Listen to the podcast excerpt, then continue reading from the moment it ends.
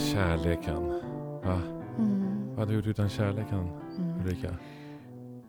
Ingenting. Nej, det hade inte funkat, eller hur? Ingenting hade Nej. funkat. Jag såg en så fantastisk dokumentär på SVT Mm. som heter Kärlek på svenska. tror jag den. Mm. Har du sett den? Nej, jag har inte gjort ännu. Mm, den är, ja, men jag tyckte den var så vacker. Det var människor som beskrev kärlek på så många olika sätt. Ja. Ehm, och då var det ju då vuxen kärlek. var inte kärlek till barn eller till Är det en dokumentär eller spelfilm? dokumentär. Ja. Så man eh, får lyssna på olika människor som berättar om kärlekar i livet. Om hur de formades utav sina föräldrars Mm. typ av kärlek. Mm. Hur de eh, har eh, formats utav ett väldigt destruktiv kärlek. Mm. Ut, hur de har formats av att förlorat kärlek. Mm. Och man har präglats av att ha kärlek, samma kärlek i 56 år i Mm. ett liv. Mm. Ja, men massor med olika perspektiv Ja. och mänskliga berättelser. Det var så...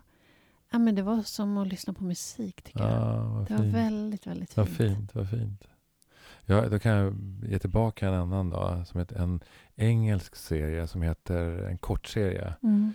Eh, det är tre avsnitt tror jag, Mm. en timmes. Eh, engelsk eh, diskbänksrealism är det, I am heter den. Mm. Eh, som också handlar om, men om misslyckad kärlek. Eller sökandet efter kärlek på olika sätt. Eh, eh, vissa eh, historier är topp Mm. bra, framförallt den första. Och sen så kan man diskutera lite grann eh, kvaliteten. Men, men eh, de belyser någonting som jag tycker är oerhört viktigt. Är hur nedbrytande ett förhållande också kan vara.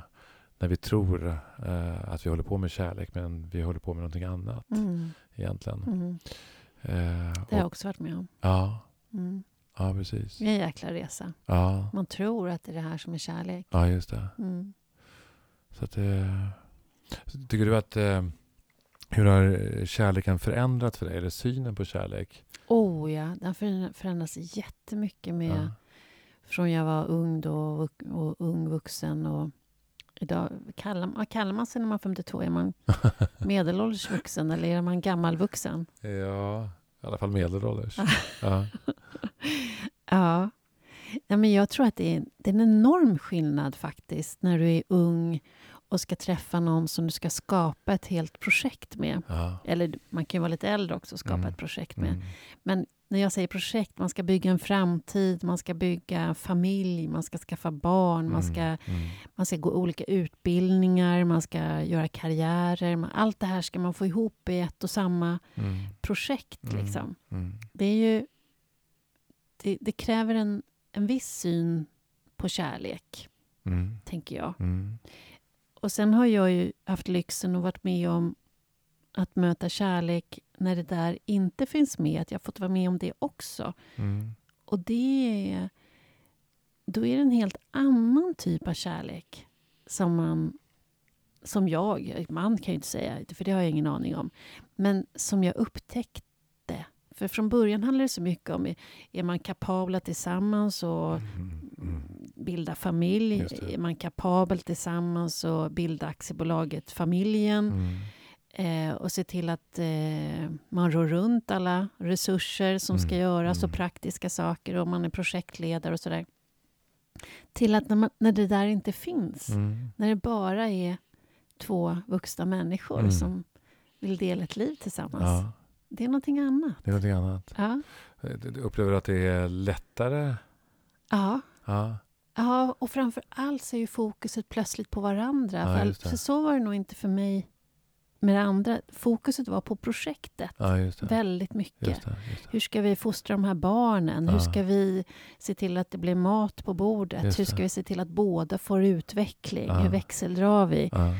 Eh, det var så jädra mycket i mitt fall då. Fokus på själva projektlederiet. Att alla delar finns med. Just det. Just. Men det en, när det inte finns så blir det plötsligt bara okej, Mm. vad ska vi göra för något? Mm. Nu är det du och jag. Ja. Aha. Men utmanande, fint, kul. Aha. Ja. Ja, det är det.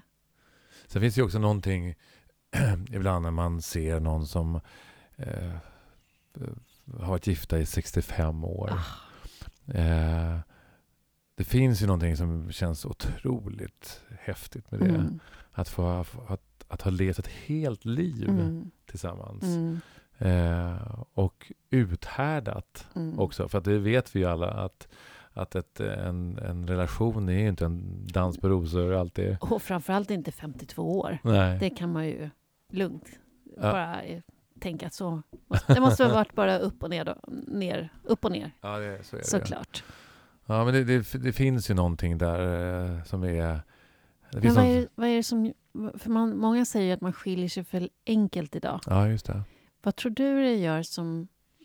Men eh, alla har väl någon gång varit i en relation som känns tuff. Vad tror du att det gör att vissa hoppar av och andra fortsätter jobba? Eh, det, det har jag inget svar på mer än att, att jag, min egen erfarenhet av att, att jag i mitt äktenskap som nu är inne på sitt 16 år, Mm. vara, eh, där vi separerade ett år. Mm. Eh, och vi hade en ordentlig kris. Mm. Eh, det var svinjobbigt, Mm. var det verkligen. Eh, men det som vi har fått efter den här krisen, Mm. det, är, ja, det är obetalbart. Mm. Det går inte att beskriva riktigt. Eh, och eh, så jag, jag kan tänka så här med, den, med min egen erfarenhet att vi kanske borde jobba lite mer på våra förhållanden. Eh, sen är det så, givetvis, ibland kan jag känna det med vänner och bekanta, där man känner, nej, nu borde ni gå åt varsitt håll. Mm. Det här är inte bra. Det här är ju Mm. sjuttonde gången nu som ni eh, ja, bråkar på det här Mm. sättet och Mm. det här är inte bra. Eh, och då kanske det är dags att... Eh, Oh ja, det finns ju Ja. såklart massor. så det, det finns ju liksom ingen, eh, finns ingen, inget recept här inte på hur man ska klara av ett långt eh, och kärleksfullt äk- äktenskap. Mer än att man hela tiden måste vara flexibel, tycker jag.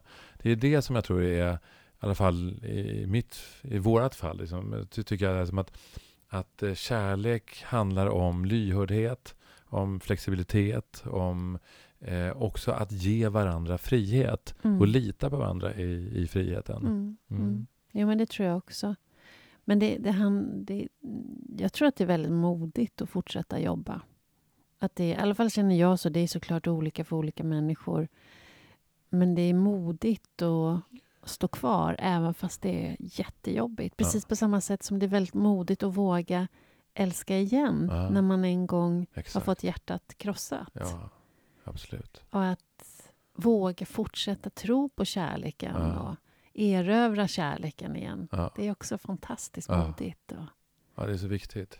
ja. Det, och att det, när man ser, jag har några omkring mig som har träffat nya partners när de är i 80-årsåldern. mm, Då blir man ju lycklig. ja, Att man kan vara sjukt modigt. förälskad om man är 80. ja. ja men vi, vi har haft, eh, vi hade ju Susanne Osten här som berättade om Ah, sin, Just hur hon blev tonårsförälskad som 73-åring tror jag det Ja. var. Ja, det är vackert. Ja, men det är hoppfullt. Ja, det är hoppfullt. Det är Ja. hoppfullt. Och sen som jag, bara för att understryka då att det är inte förhållandet i sig som är det viktiga utan det ska vara ett fungerande förhållande och vissa Mm. förhållanden ska, ska avbrytas. Definitivt. Ja, mm, Utan det är, ju, det är ju kärleken i sig som är häftig att kunna hålla vid liv. Att, ja, och i, att våga liksom investera och, och, och satsa på det därför att man känner själv att man är värd det. ja. Och sen så, jag tror, på, på din fråga så tänker jag så här att kanske att eh, i arbetet med kärleken så handlar det också om att också på ett sätt omvärdera kärleken eller bredda vad kärleksbegreppet faktiskt är. Eh, att vi inte, att vi, jag tror att många lämnar ett förhållande när passionen försvinner. Eh, och eh, d- då tror jag att man missar eh, ett plan av att fördjupa, för, för, eh, f- möjligheten att fördjupa en relation. Oh ja, men, Mm. men passionen, det finns väl inte... Det finns väl, i alla fall har jag aldrig träffat några eh, som har gått igenom småbarnsår och alla de där åren som inte varit med om att passionen eh, minskar eller man orkar inte, man, det Nej. finns ingen tid. Så det tänker jag att det ingår väl i alla relationer att det går Ja. upp och ner. Men det är återigen, det är samma sak med hjärtat, att ta ett Ja. omtag. Ja, just det. Att det är ju... Ja, det är så jädra modigt tycker jag. Ja. Det är bra. Ja. Och så har vi en eh, gäst idag också. Ja, det har vi. Ja. Apropå kärlek. Ja, någon som har förespråkat, eh, som har skrivit och pratat mycket om samliv och samlevnad och, och inte minst eh, långt upp i åldrarna har hon ju förespråkat att man ska fortsätta med sex. Mm. Ja. Mm. Och ta, ta till hjälpmedel om så behövs. Mm. Ja. För att, att underhålla samlivet. Ja. Eh, Hon är jättespännande, har många järn i elden. ja, det har hon verkligen. Amelia Adamo. Exakt. Mm. Och hon, det är ju en känd journalist. Hon eh, jobbade från början på Svensk Damtidning och Mm. sen så blev hon så småningom VD för Bonniers veckotidningar. Mm. Jag tror faktiskt att hon började som sekreterare eller av något slag, alltså eh, maskinknackerska på Svensk Damtidning. Ja, Och sen blev hon chef för hela balunsen. ja, det är fantastiskt. Ja, kan man det snacka om karriär. Ja, det kan man verkligen göra. Och massor med tidningar. Tara, Amelia. Eh, tidningar som faktiskt är, fortfarande är kvar. Trots att det är 16-20 år sedan Och att det har rått en ganska stor eh, tidningsdöd också. Att det är många tidningar som har lagts ner. Ja. Och så, men hon har också varit engagerad i olika, alltså Rosa banden har hon varit med Mm, och... eh, Ensamhetskommissionen. Just det. Ja. Ja. Och hon var också... 2002 blev hon utsedd till gästprofessor Mm. vid JMG i Göteborg. Ja. Ja, Wow. hon, har, eh, hon har gjort massor. Ja. ja. Men gå ner och hämta henne. Jag gör det. Ja.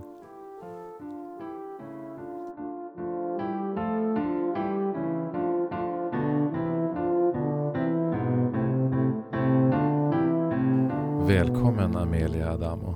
Tack så mycket. Varmt Fint uttal också.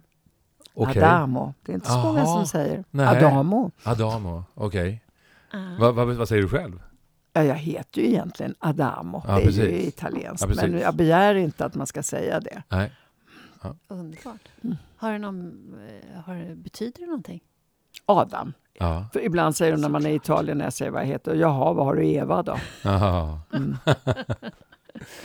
Vi går rakt på sak och frågar, eh, har du mognat något på sista tiden Amelia? Alltså jag tycker att jag har mognat något så vansinnigt efter det jag fyllde 74. Jag är 75 nu. Jag tyckte Grattis. inte att jag hade ett annus horribilus, men, men det som tröstade mig en smula, jag tyckte liksom att krämporna överföll mig. Det som har varit, som jag har haft väldigt bra i schack. Jag har inte varit sjuk, peppa ta- peppa ta i trä. Mm. Men det som, gjorde, det som blev bra, det var faktiskt det här mognandet. Jag tyckte att eh, jag uppskattade mer livet mer, förmodligen för att jag kom ännu närmare graven. Mm. Mhm. Just när du Jag uppskattade min 75. familj, jag känner liksom en längtan efter de här barnbarnen. Mm. Jag saknade mina väninnor när det går för lång tid och sådär. Mm. Jag uppskattar min sambo. Jag uppskattar att han är tyst när han sover. Jag uppskattar såna här eh, eh, mindre grejer. Det gillade jag väldigt mycket och jag tyckte att det blev tydligare efter 70. Mm. Och det Så kan ni vara- har en bit kvar. Jag Ja. ser ju att eh, Ja, det skiljer ett antal år mellan ja, oss. jag kan inte känna att jag blir jättetacksam för att det är tyst när jag sover. Men det ska jag verkligen ta med mig. Att, att min sambo är tyst när han sover. Ja, Ja, Ja. Det, jag har levt fick- med motsatsen.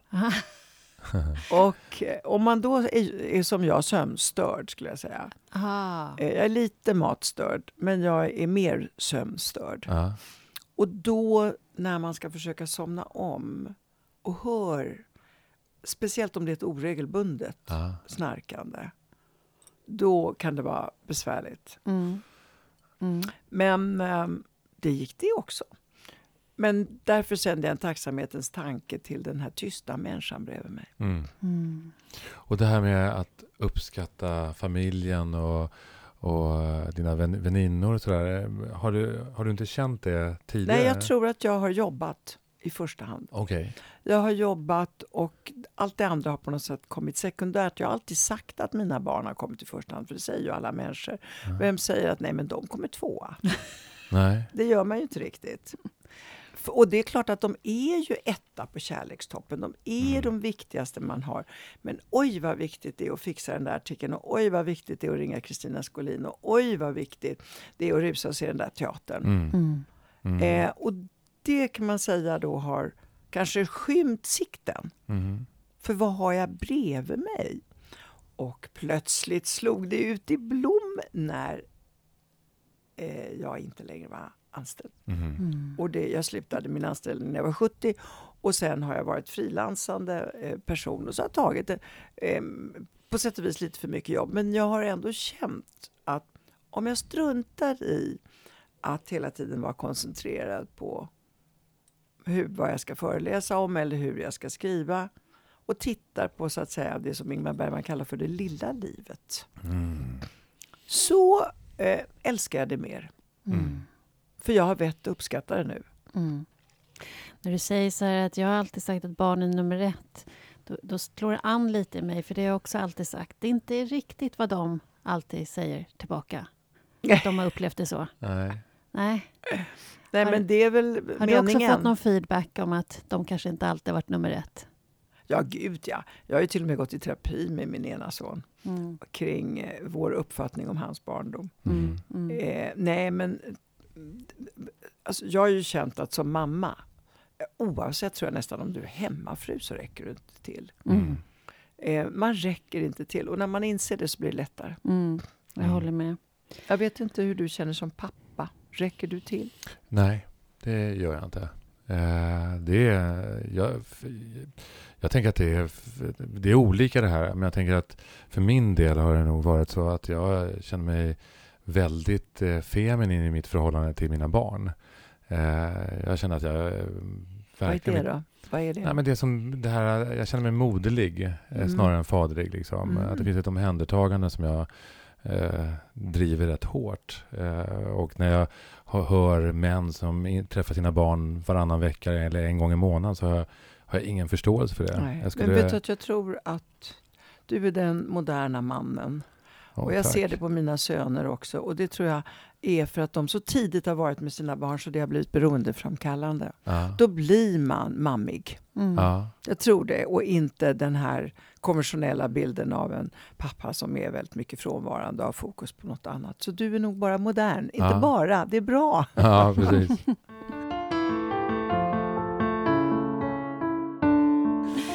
Du Amelia, när vi läser om dig så slår vi, vi pratar just om det att vi slås av en sån otrolig, eller otrolig, men en klassresa som Mm. du har gjort under ditt liv. Att eh, från där när du eh, föddes i Italien eh, och, tog det, och, och sen i Sverige med din mamma som var hembiträde och som eh, du gick i klosterskola och din mamma som gifte sig med fabriksarbetare och så det livet som sen blev för dig. Vad har det, den där bakgrunden, vad har den spelat för roll? Alltså, den har ju förstås spelat väldigt stor roll. Det gör det ju. Alla barndomar spelar roll. Och eh, jag fick jättemycket kärlek. Eh, det ska man ju sätta upp på, på, högt på listan för det har man med sig någon slags självkänsla Mm. hela livet. Mm. Det var aldrig något ifrågasättande av mig. Sen levde jag ju då i, i en miljö när jag så småningom kom till förorten med en man som jag avskydde, det vill säga mammas man. Och den stackaren, eh, kanske, han var ju inte särskilt bra som styrpappa först och främst. Bonus skulle jag nog aldrig ta i min mun när det gäller honom. Mm. Mm. Men eh, han hade nästan ingen chans heller. För det var ju också så att min mamma och jag hade levt så tätt ihop i sex års tid. Var det bara hon och jag.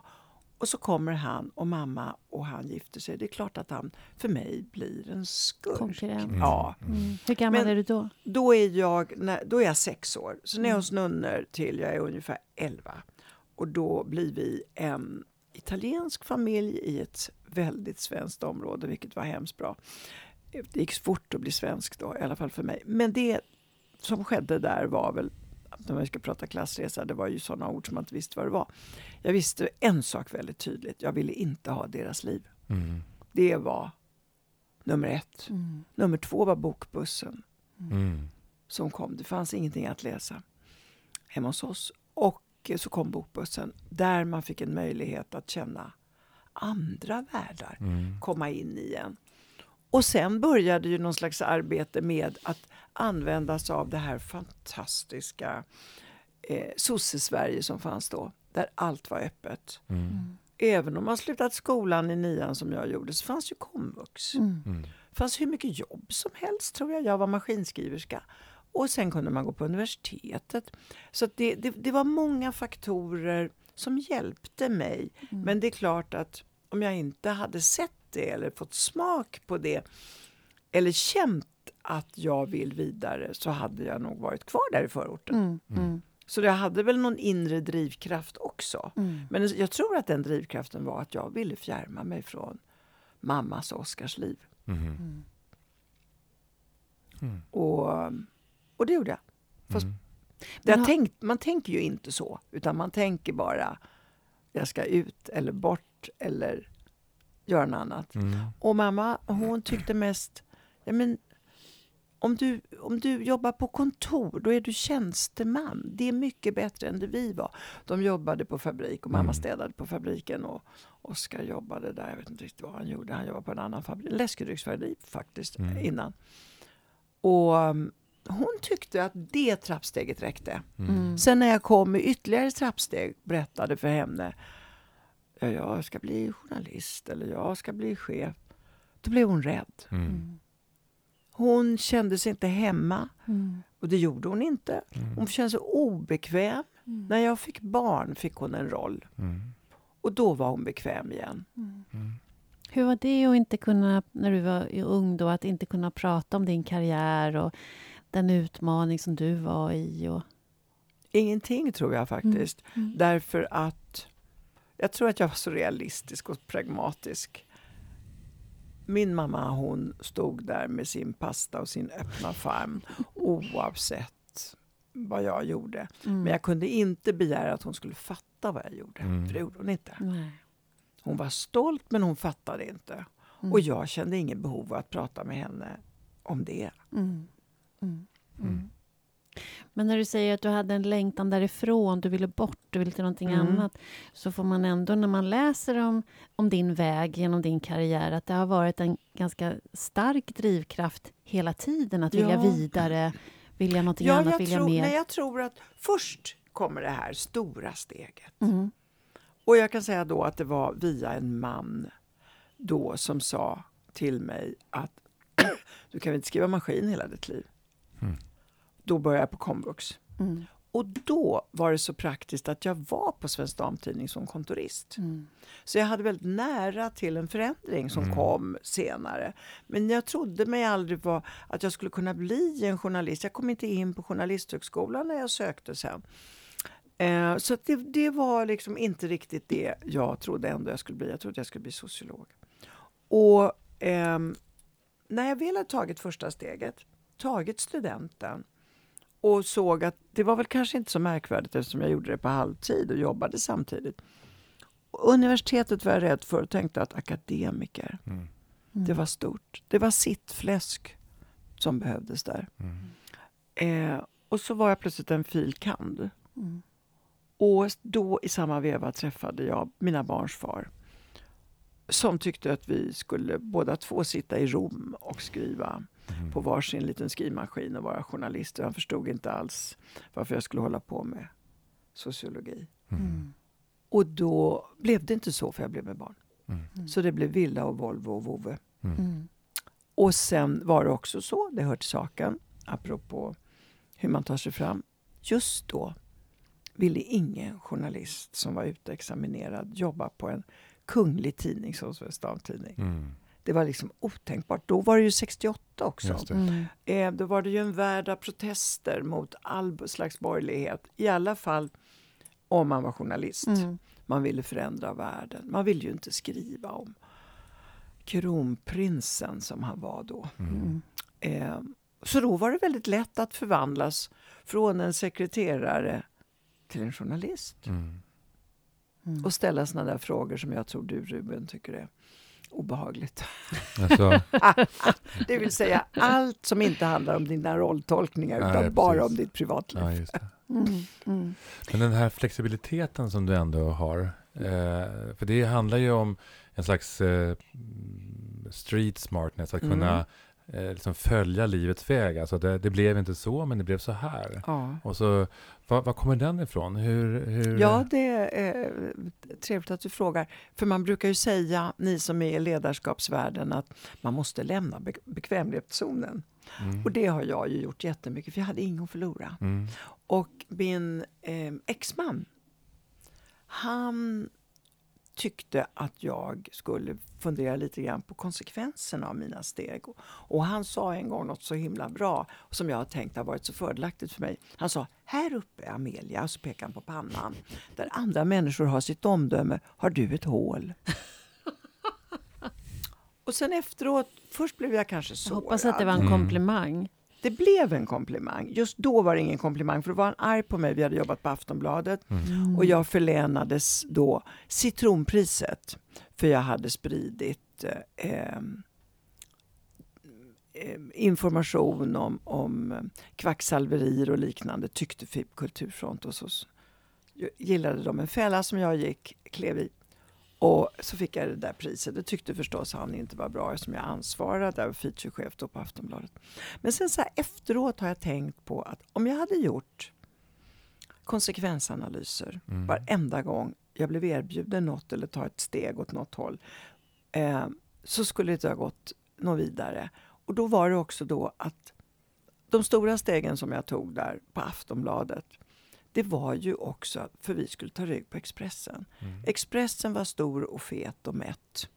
Och så det som man på den tiden kallade för Pravda, Aftonbladet. Den gråa LO-knutna tidningen. Och då är det ju så att när man ska ta språng då blir de inte välavvägda. Mm.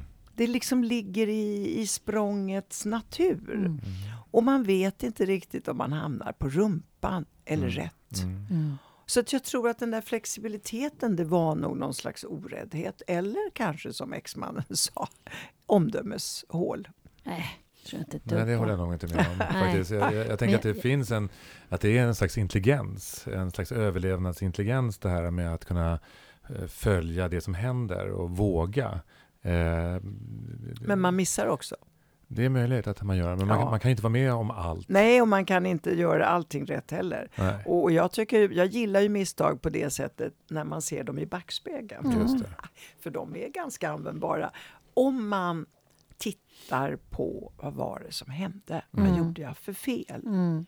Mm. Och inte Eh. drunknar av skam eller skuld. Nej, just det. Och jag har, det kan jag säga, det tror jag är min, min mammas förtjänst. Jag har väldigt dåligt med skuldkänslor. Mm. Jag har dem, men inte så mycket. Men sk skam vet jag inte riktigt. Mm. Det tror jag inte alls att jag är lagd åt. Underbart. Du skäms inte. Nej, jag, jag skämdes för kanske andra saker, men sällan för mina handlingar. Mm. Mm. Mm. Varför är det din mammas fel? Därför att eh, eh, mamma var också på sätt och... Så mamma var ängslig, men hon fostrade mig till att, som hon sa, du måste ficka naso, det betyder var nyfiken, du måste Mm. fråga. Mm. Och sen var hon väldigt tydlig med att ingen hjälper dig, Amelia, utom dig själv. Och inte ens Gud, så mycket katolik hon var. Hon var inte särskilt religiös. Mm. Men eh, hon, hon på något sätt backade upp att få lov också att göra fel. Mm. Mm. Och att inte skämmas, för du har i alla fall försökt. Mm. Mm. Hon hyllade språnget.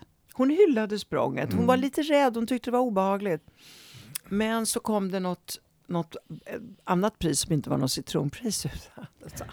Då förstod hon att, eh, att det var bra det jag gjorde. Hon Mm. kunde inte riktigt... Och jag kunde komma hem och säga nu har Aftonbladet ökat så och så mycket. Mm. Och så. Men det var liksom lite perifert. Mm. Mm. Ja. Och jag minns första gången när jag hamnade på någon sån här lönelista i någon av kvällstidningarna.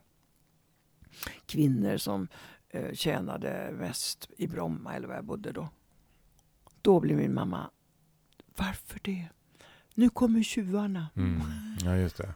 Och så hon hade liksom hela tiden synpunkter på är det där farligt eller är det inte farligt? Mm. Men hon aldrig att man, hon tyckte att "Ja, men nu får du skä-" Och när jag var naken, jag har ju varit rätt mycket naken, i bild också.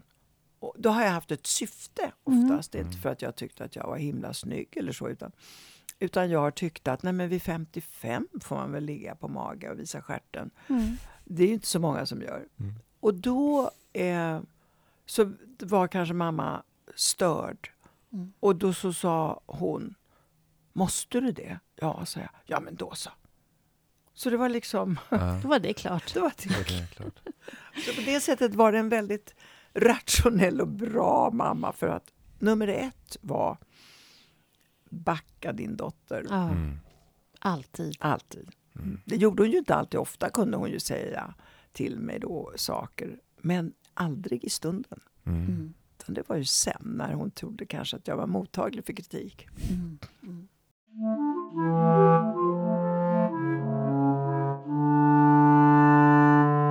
Men du, jag tänker på det, som, det du inledde med att du nu efter 70 har börjat upptäcka det här med vänner på ett annat sätt och tystnaden när, när din sambo sover och annat. Du har ju varit i, i det offentliga i decennier. Hur har du värnat det lilla livet, som Ingmar Bergman säger, Mm. och det stora hur, hur har du koll på Alltså, det Amelia där är- privat? Och, Ja, alltså jag tror inte. Jag tror att det är samma. Jag har fått den här frågan och det är flera som har sagt till mig du kan inte vara så där öppen. Det kommer skada dig. Mm. Mm. Och jag har gått och väntat på den här skadan. Mm. Och jag har inte själv upptäckt den, men den kanske finns. Mm. Att jag har blivit ytlig eller inte bryr mig riktigt eller inte lyssnar ordentligt. Det, det kan säkert vara en, en massa sådana saker. Men återigen så får jag ta då Italien. Det finns inte så stor skillnad mellan, mellan privatliv och yrkesliv. Här i Sverige är vi liksom besatta Mm. av det här. Nej, men det är privat. Och jag vet så väl, eftersom jag har gjort så pass mycket intervjuer med kända människor. Nej, men inget hemma hos. Nej, inte hemma hos, men vi ska ju laga mat. Ja, men då går det bra. Mm. Okej, så laga mat går bra. Kan man se, ha desserten i sovrummet också sen när man ska visa den på bild. Och det andra så här, nej men, nej men inte privat, men jag är gärna personlig. Och jag kunde inte Mm. skilja riktigt på vad det ena var. Nej. Och om man tittar på till exempel Lill-Babs Barbro, en förtjusande person. Mm. Hon hade ju inte heller de här gränserna. Och hon hade ju liksom ett liv på scen, utanför scen. Eh, nu kommer en, en underbar bok Mm. om den här ovanliga människan. Så jag tror det är lite grann hur man trivs själv. Om man inte trivs med att öppna sin dörr och släppa in pressen eller vad man nu Mm. släpper in. Så stäng, då, då får den vara stängd. Och jag har inte haft så stora problem med det. De som i regel har problem med att ha en människa som inte riktigt drar gränser, det är ju de som är runt omkring. Mm. Det är ens barn, Mm. ens... Förlåt, jag Mm. måste hosta. Jag ska ta vatten. Det är snarare andra som... Det är andra Mm. som tycker att det är jobbigt. Mm. Men varför sa du det här? Och, Mm. och jag vet en gång, för inte så länge sedan, jag träffade ju min italienska man för ungefär 13 år sedan. Vid 62.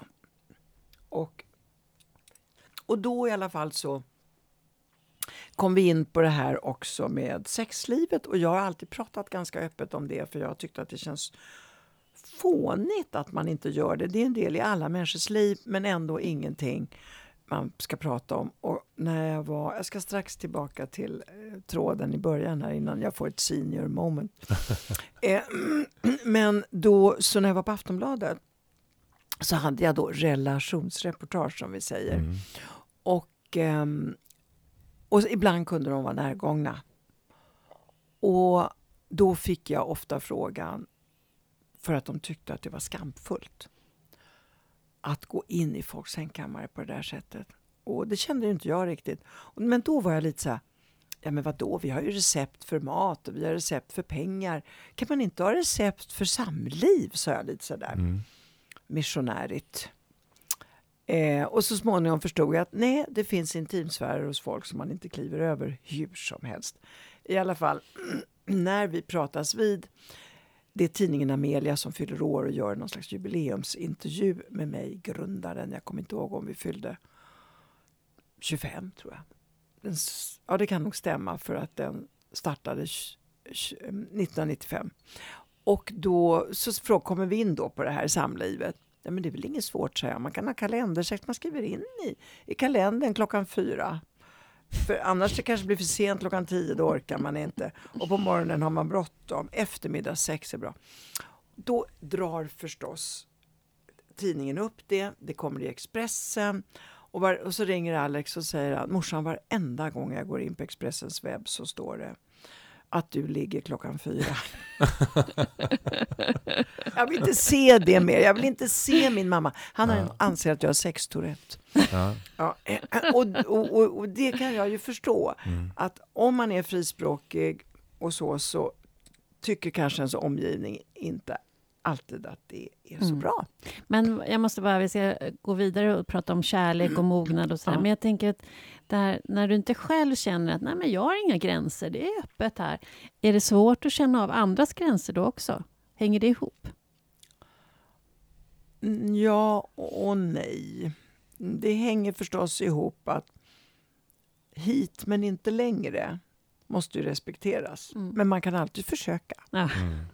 Eh, men man är ju lyhörd ändå. Okay. Ja. Mm. Och nu idag så har jag ju eh, ett jobb lite grann kan man väl ändå säga att det är som ambassadör för en eh, slemhinnegel mm. som heter Vagge Vital. Och det är ju också för att jag inte tycker att man, om man har haft ett bra kärleksliv, mm. så tycker jag inte det ska bromsas av torra slemhinnor mm. och det som kan ske när man blir äldre. Och det här har jag ju då eh, tyckt har varit roligt att få göra eftersom jag, jag tycker ändå att det är en ganska viktig del av livet, att man har ett kärleksliv som fungerar. Och det är ju inte alla som är bekväma med att man talar om slemhinnor. Mm. Men vi har slemhinnor också i halsen som blir torra. Mm. Mm. Jag vet en butik på Drottninggatan som säljer ja. Eh, slem, slemhinna. Eh, Slemhinnor? slemhinnor. Det är pistill du tänker på. Ja, precis. Ja. Där har jag sett flera gånger. Det är kö för kvinnor 50 plus, 60 plus, 70 plus, 80 plus för att köpa eh, alla möjliga salvor. Ja. Mm. Mm. Och det tycker jag, det är, menar, det är åtgärder man har ont i huvudet tar du en tablett. Mm. mm. Har du torra slemhinnor så tar du företrädesvis den gelen jag Den är dessutom kan jag säga mm, hormonfri och gjord, skapad av svenska forskare och gynekologer. Vad bra. Det kan vara trevligt också om man mm. känner att man också är lokalt vill stödja eh, via sitt underliv. Ja. Men du, det här med kärlek och sex och sånt där. Har det påverkat... Du har varit gift några gånger. Har det påverkat din mognad? Har kärlekslivet och... Eh, kärleken totalt sett har ju påverkat min mognad och med erfarenhet såklart. Ehm, jag förespråkar inte alls att man ska ut och ligga. Mm. Men om man har träffat så kanske man också vet vad som är viktigt och oviktigt. Mm. Och kanske inte stirrar sig blind på någonting som inte funkar i ett förhållande. Man kanske kan se, kan jag göra något åt det? Eller vadå? Mm. Det är bra ändå. Mm. Det finns ju det också. Det är en mogenhet som kommer sent. Mm. Eh, det är ju inte en mogenhet man känner när man är 40. Då är det väl snarare så att då tycker man är kanske gräset lite grönare ändå.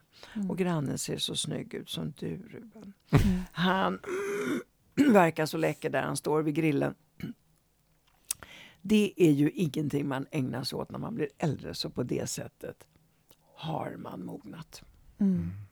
Just att man är nöjd. Ja, man, är, man kan... Ja, jag, jag tycker det. Jag tycker att, att vara mogen är att vara nyanserad, att se gråskalorna. Och jag har varit en svartvit person ganska länge. Och nu är jag härligt beige och grå.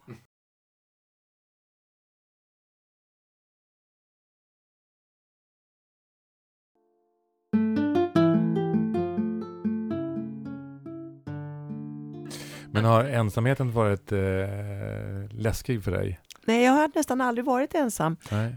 Därför att jag har gått, jag höll på att säga, från fam till fam. Riktigt så är det ju inte. Det är långa förhållanden och mina barns far dog. Mm. Och, så att,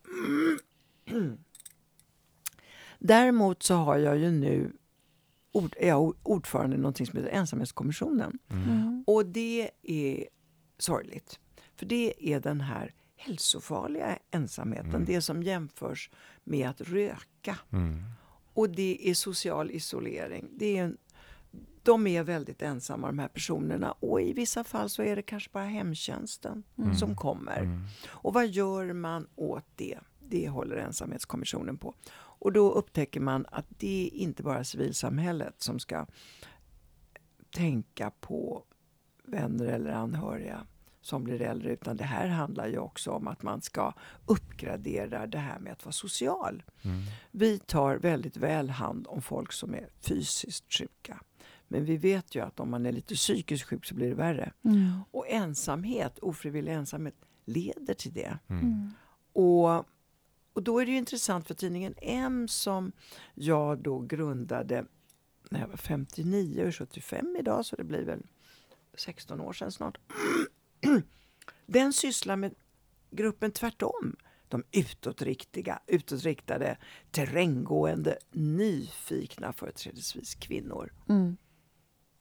i någon slags 55 plus 60 och lite mera ålder som tar alla de möjligheter som man kan ta om man vill vara en aktiv pensionär. För det finns så himla mycket. Mm.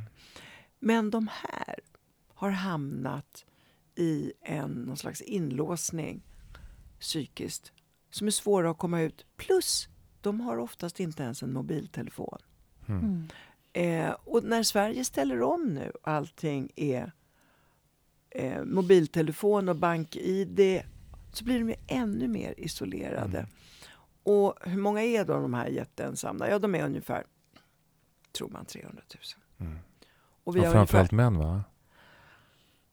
I alla fall en fördel för. Ja, jag tror att det är mera män. Mm. Men de papperna jag har så är inte könsuppdelade. Nej. Sen är det det att kvinnorna lever längre vilket gör att de har större sträcka att vara ensamma på. Mm. Jag tänker också att det sociala livet är mer utvecklat hos kvinnor än hos många män. Ja. Jag tänker också det, gå på bio, gå på museum, gå på De ut. fika med en väninna. Det är, Ja. det, är, det är många män som inte går och fika med en... Nej, eh, nej. Mm. Och jag tror att mannen där är partnern någon slags en garant för Mm. att det ska bli någon slags liv. Mm. Mm. Och det har vi också sett när man har hållit på med den här målgruppen. Att det är en ganska stor skillnad mellan män och kvinnor. Mm. Kvinnor som fyller 65, ah, nu kommer min tid, nu ska jag Mm. göra det och det och det. Guldåren har man hört. Ja, det är faktiskt lyckår de där mellan 60 och 70 uppåt också. Men just 60 ska det inträffa. Och det gör det kan jag hälsa. Eh, och, och, och hon är då på väg ut för att hon har då kanske tyckt att hon har varit kanske lite för mycket hemma. Mm. Och med honom är det tvärtom. Då har han gått ett liv och tänkt, gud vad skönt det är när jag ska bara fiska och jag ska Mm. sitta med Mm. fjärrkontrollen och Mm, titta på mm. fotboll eller Mm. kanske på kultur också för den delen.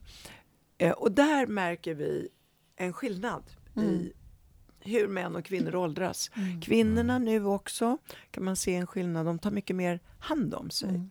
De har eh, en aktivare livsstil Mm. överhuvudtaget. Men där är någonting som jag undrar över, Amilo, någonting som vi har pratat om också. Jag upptäcker, nu är det väldigt anekdotiskt runt omkring mig, jag har otroligt många faktiskt kvinnor, 50, lite 50 plus, vackra, kompetenta, framgångsrika, roliga, men de lever ensamma. Och de har levt ensamma i tio år och de verkar förbli ensamma. Och de säger att det, det finns ingen. Alltså, tänk om de har en, för, en, en svår kravlista. Ja, jag vet inte. Eh, för Alltså möjligheterna också att välja bort. Jag känner ju några som har varit på Tinder. Och jag tror att det där swipande är förödande. För då är det så att jag träffar dig. Mm, sådär. Jag tar nästa. Mm. Swipe, swipe. Innan swiperiet så kanske jag tänker, "Ja, men det var ganska bra, vi träffas igen. Mm. Och igen, och sen kanske på femte gången så händer det något. Det är ju inte alltid, både när det gäller mina barns far och italienaren, så var det inte kärlek vid första ögonkastet. Mm. Hur lång tid tog det ungefär? Ja, med Lasse som var barnens pappa så gick det väldigt fort för att jag blev med barn. Mm. Så man var tvungen att bestämma sig för att det här blir nog bra. Mm.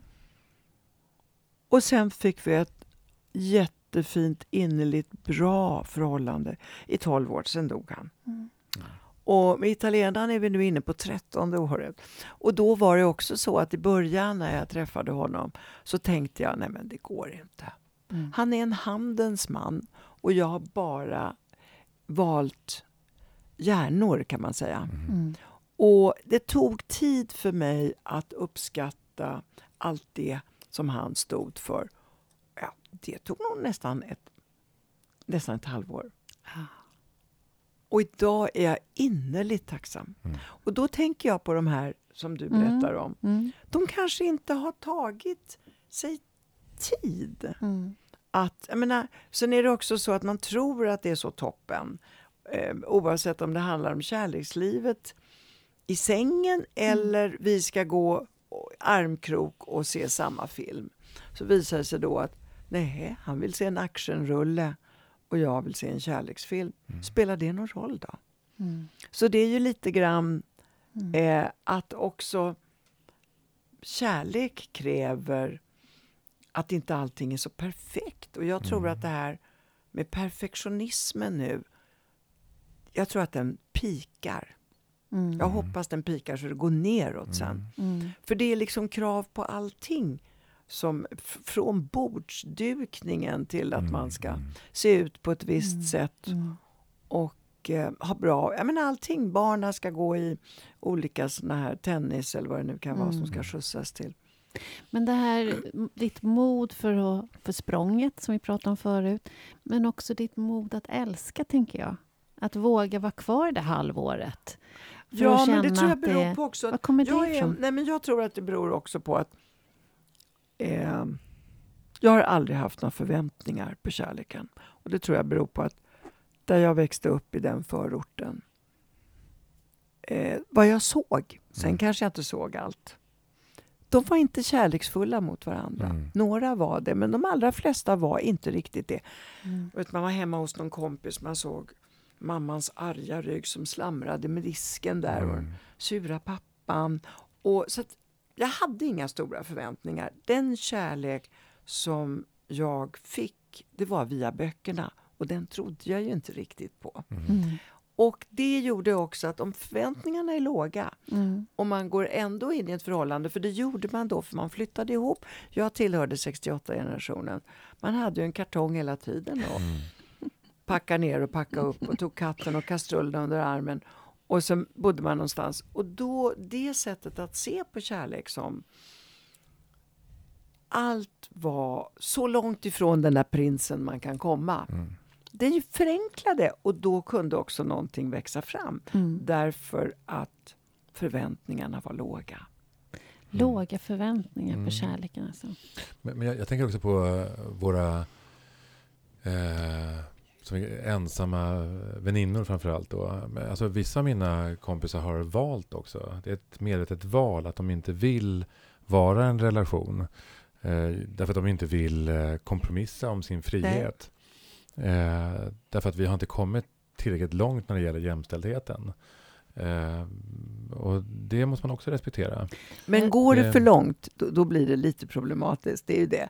Utan egentligen så ska det ju vara så att det inte går för lång tid. För har du väl vant dig Ja. vid ditt liv där du bestämmer själv eh, vad du ska äta och när du ska gå upp Mm. och eh, vad det nu är för någonting.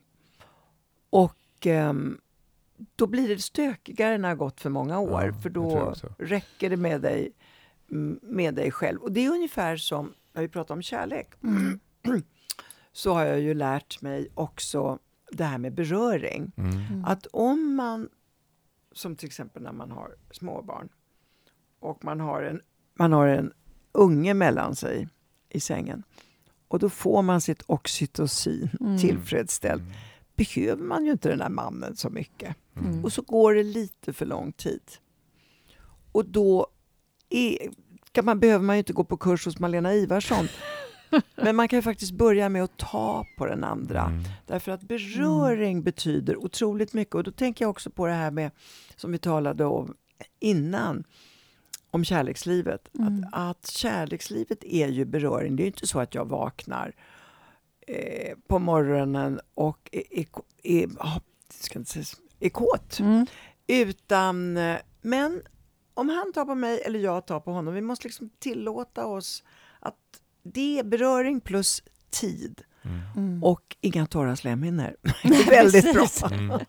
Den kombon. Det är en kombo. Ja, tid, Så- beröring och Ja, så att våta jag tror slemhinnor. faktiskt att många av de här som lever själva och som inte vill ha någon har nästan glömt beröringen. Mm. Mm. Jag tror att det ligger någonting i det också. Och du blir väldigt van vid att rå dig själv och då kan du nästan önska bort den där Mm. personen som Mm. kommer in och kanske blir stökig. Mm. Ja, Och jag- jag träffade någon sån här skilsmässoadvokat för inte så länge sedan. det låter inte bra. Jo, det var, eh, det var business. Det var bara att veta vad skiljer sig folk nu för tiden för. Mm. Och 60-åringarna som skiljer sig, vad är deras? Vad säger de? Det var för, jag ville inhämta info, men Mm. då sa den här kvinnan bland annat att eh, de som går från ett förhållande går ofta till ett annat förhållande Mm. efter ett tag. Men om det börjar bli fyra, fem år emellan, då blir det svårare och då hittar man såna här som du sa, rationella skäl till varför man vill vara ensam. Mm. Mm. Och jag är inte säker på att det är så. Är inte vi gjorda för att vara i någon slags social... Jag tycker att jag växer tillsammans, Mm. inte Mm. ensam. Mm. Jag tycker det är en stor skillnad. Jag växer när jag är tillsammans med mina barnbarn eller mina barn, eller min sambo eller med mina vänner. I det här sociala spelet, Mm. där växer man. Och hur växer man då, tycker jag, om man väljer ensamhet för mycket? Mm. Okej, du kan ha ett jättebra liv och du kan gå ut med kompisar och allt vad det är. Men stora delar av dygnet är du ensam. Mm. Mm. Mm. Jag tror många är väldigt avundsjuka också på dig i ditt sätt att angripa livet och kärleken och inte minst nu det också sexlivet. Att för många domnar det här av. Eh, I, I min umgängeskrets, jag är i 50-årsåldern, nu är det eh, alla pratar om att lusten bara försvinner och minskar och det är bekymmersamt kring det, man känner inte igen Men sig. och tror du att det kan ha att göra med att det är hindrande för det är inte skönt? Fast de inte säger det så. Kanske är det den där salvan. Ja, eh, det var ju roligt. Men, men ehm, det händer ju och för dem som tycker att det går bra ändå, fine. Mm. Eh, du kan leva i ett, ett jättefint eh, äktenskap utan sex också. Mm. Eh, det, är ju en, eh, det är ju bra om det funkar men jag menar ju inte att det är på något sätt alo- allenarådande för att ett för- förhållande ska hålla. Men om det inte är så att den ena parten hela tiden är där och krafsar och aldrig blir insläppt. Mm. Då är det ju en sak. Men om båda på något sätt kommer, tycker att nej men nu läser vi en bok eller nu tittar vi på den här serien Mm. ihop. Mm. Så går vi och lägger oss. Och så går vi upp nästa morgon och så ska vi vandra i fjällen. Mm. Det är ju också ett bra liv. Mm. Eh, det, man måste ju inte känna pressen på. Och jag, jag skulle vilja fråga dem jag känner vad de har för liv. Men där går ju min gräns. Man vill ju ändå veta. Några har jag förstått på att de har ett eh, aktivt liv och sköter om sina eh, slemhinnor.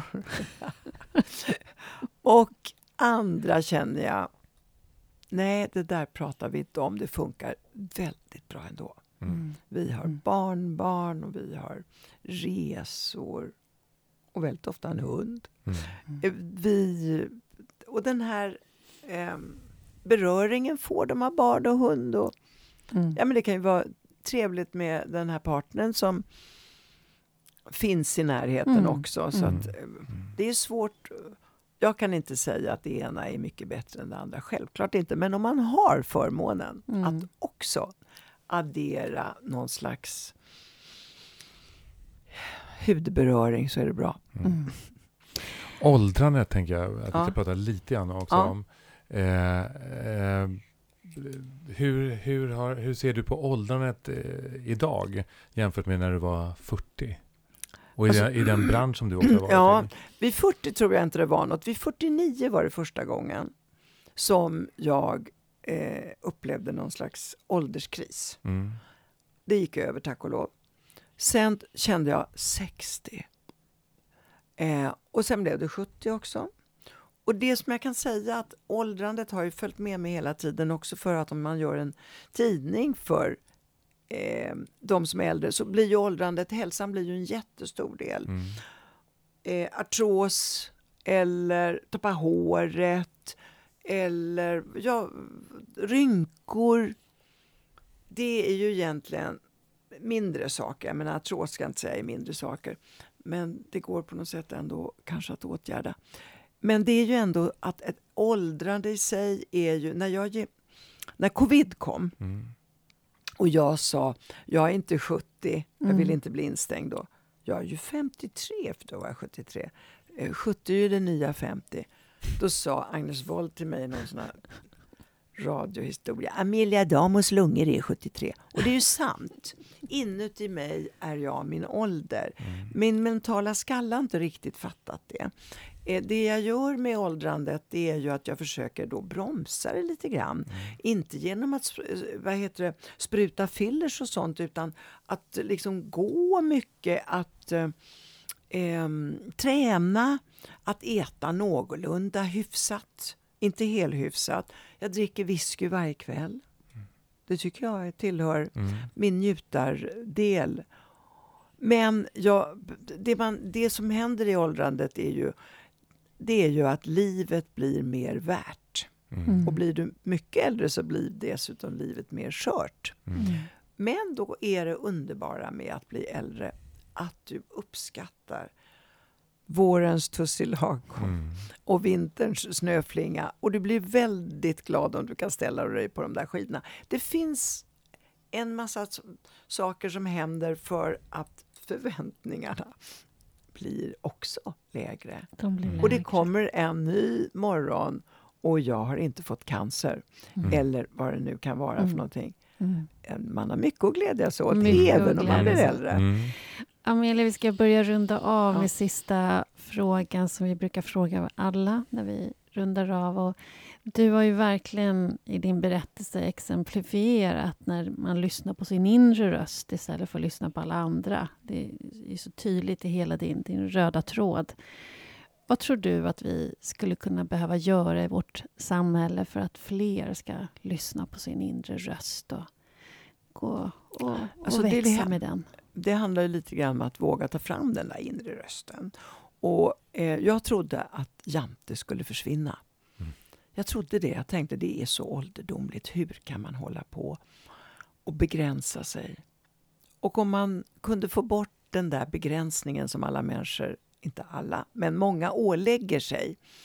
Vem är det som begränsar dig? Det är ju du själv såklart. Och eh, ni sysslar ju med sådana här frågor det, det gör ju inte riktigt jag. Jo, jag gör det på sätt och vis för att alla mina tidningar har handlat om att det är du som har huvudrollen i ditt liv. Mm. Ta den. Gör något av den. Våga mera. Och då är ju inte kanske det svenska kynnet lagd åt de där sprången som jag pratade om förut. Men du kan väl hoppa lite? Mm. Eller hur? Absolut. Fler. Men jag tror man måste våga mera och så måste man upptäcka, det här var ju en kort stund så vi hinner inte gå in på det, men man måste upptäcka att när man gör fel, för det gör man, man väljer fel, saker blir fel, barn blir arga, partner försvinner, menar, det finns ganska allvarliga fel, Mm. så eh, går livet vidare om man får tag i den där tråden och Mm. kan eh, bara inte sjunka ner i varför blev det så här? Det ska man ju förstås ställa sig den frågan. Men sen framåt. Mm. Mm. Och jag är kanske för mycket framåt. Tycker det låter som det har blivit väldigt bra med ditt framåt. I... Du får fråga dem i närheten av mig. Tack så mycket. Tack själv. Du kom Tack, till. Poddmorgon. Jag tycker det känns som jag har pratat hela tiden. Det skulle vara ett samtal. Och blev det det? Eller blev det en föreläsning? Tack. Tack Amelia Adamo. Mm, tack, Amelia. Oj, oj, oj, vilken energi. Ja, verkligen. Jag tycker att de här sprången intresserade mig. Mm. Det här att man vågar ta det här språnget ut och utan att eh, veta egentligen vart man landar. Mm, jag tänker att språnget är viktigare eh, i det här fallet än konsekvensen av språnget. Ja, okej. Att det blir så härligt och mycket energi och kraft i att våga, eller att ta de här sprången. Så att det som händer sen, det får vi ta sen. Liksom. Mm, mm, Så lyssnade jag. mm. Det var min tolkning. Just det. Men jag tänker att, att språnget innebär, i alla fall för mig, så här, när jag, att, att ibland så funkar det. Många gånger funkar det, men ibland så funkar det faktiskt inte. Mm. Och då är det hur, hur min relation till att det inte funkade som lär mig någonting också. Har du något språng som inte har funkat? Oj, det är många. Det är klart Oj. att jag har. Alltså, Är det något som du kommer på? Nja, Nej, in- inte på rak arm så här kommer jag inte på. Men det är klart att, att, att, att det är många projekt som jag har startat som inte har fallit väl ut Mm. och, eh, och så vidare. Eh, men det är inte alltid så att det har känts eh, som nå- någonting som är eh, ja, bortkastad tid eller så. Utan många gånger så finns det en erfarenhet i det. Både i att man försökte, men också i misslyckandet. Verkligen. Jag tänker att det är väldigt bra med språng. Men, men det är klart att man ibland behöver vara lite eftertänksam och, och göra en risk och konsekvensanalys innan man fattar sitt beslut. Såklart. Men Så är det ju. Och i synnerhet om man har andra människor runt omkring sig också så måste man Mm. ju ta sig en funderare. mm, mm, det är sant. Mm. Mm. Ja, och sen det här med tvåsamhet. Eh, jag, jag har ju också en känsla av att tvåsamhet, att vi är skapta för det. Tvåsamhet, att vi växer eh, genom varandra. Mm. Eh, men jag är inte eh, hundra på att det är bara så vi växer inte. Eh, det var ju för sig inte... s- Det sa hon inte Nej, heller. det sa hon inte. Eh, men jag tänker att ensamheten har, också har ett, ett värde. Men inte den ofrivilliga ensamheten. Nej. Nej, men jag vet ju när jag hade skilt mig från mina barns pappa och levde ensam så har jag en nära vän som är psykolog. Och han sa till mig gång på gång att det där med ensam, det är inte bra Ulrika. Mm. Att det, det är tvåsamheten som, som människan ska vara. Mm. Och jag förstod inte vad han pratade om. Nej. Jag tänkte, han har inte sett ljuset än. Han vet inte vad han pratar om. Eh, för jag var så otroligt grundad i att det var det här jag ville. ja, Och tyckte att det var fantastiskt. ja, Att ha den här friheten och äga alltid. Jag behöver inte ta hänsyn och det behöver inte bli konsekvenser. Jag känner mig otroligt fri. Eh, men sen kom det en dag när den där friheten inte längre var lika mycket värd. Nej. När, när istället eh, att tillhöra en- ett sammanhang med någon, att skapa någonting tillsammans med någon, att skapa en plattform, att alltid veta att det finns någon där. Plötsligt blev det viktigare. Mm. Och därmed, och det tänker jag också, att det är att leva i tvåsamhet erbjuder ju en verkligen utveckling. Mm. Om du verkligen går in i tvåsamheten. Du kan ju vara solist i en tvåsamhet också. Exakt. Men om du går in i den, där du, där du utmanas och där du är tvungen att bjuda in Ja. och visa dig sårbar och möta den andras sårbarhet. Exakt. Där blir det ju ett växande, tänker jag. Ja, ja. Men, och jag tänker att den tiden du tog på hur många år var det? Mm, sex år. Ja, det är ganska lång tid. Mm. Men jag menar, eh, du behövde de sex åren för att, Ja. för att eh, komma fram till att du nu var mogen för Mm. ett nytt förhållande. Mm. Så Ja, var det verkligen. Så att ensamheten har, har sitt absoluta värde också. Verkligen, men jag tror att hon har rätt i när hon säger att det kan bli för bekvämt. Ja. För det kunde jag känna att, att oj, oj, oj, nu har jag nog kommit på en plats där det blir för stor uppförsbacke. Mm. Det, det blir för stort motstånd. Mm. Så då, då bestämde jag mig. Jag bestämde mig väldigt rationellt. Mm. Nu är det så här. Nu ska jag se till att eh, träffa någon. Mm. Punkt slut. Mm. Och så agera utifrån det. Mm. Även om känslan sa nej för fan, jag klarar mig själv. Ja.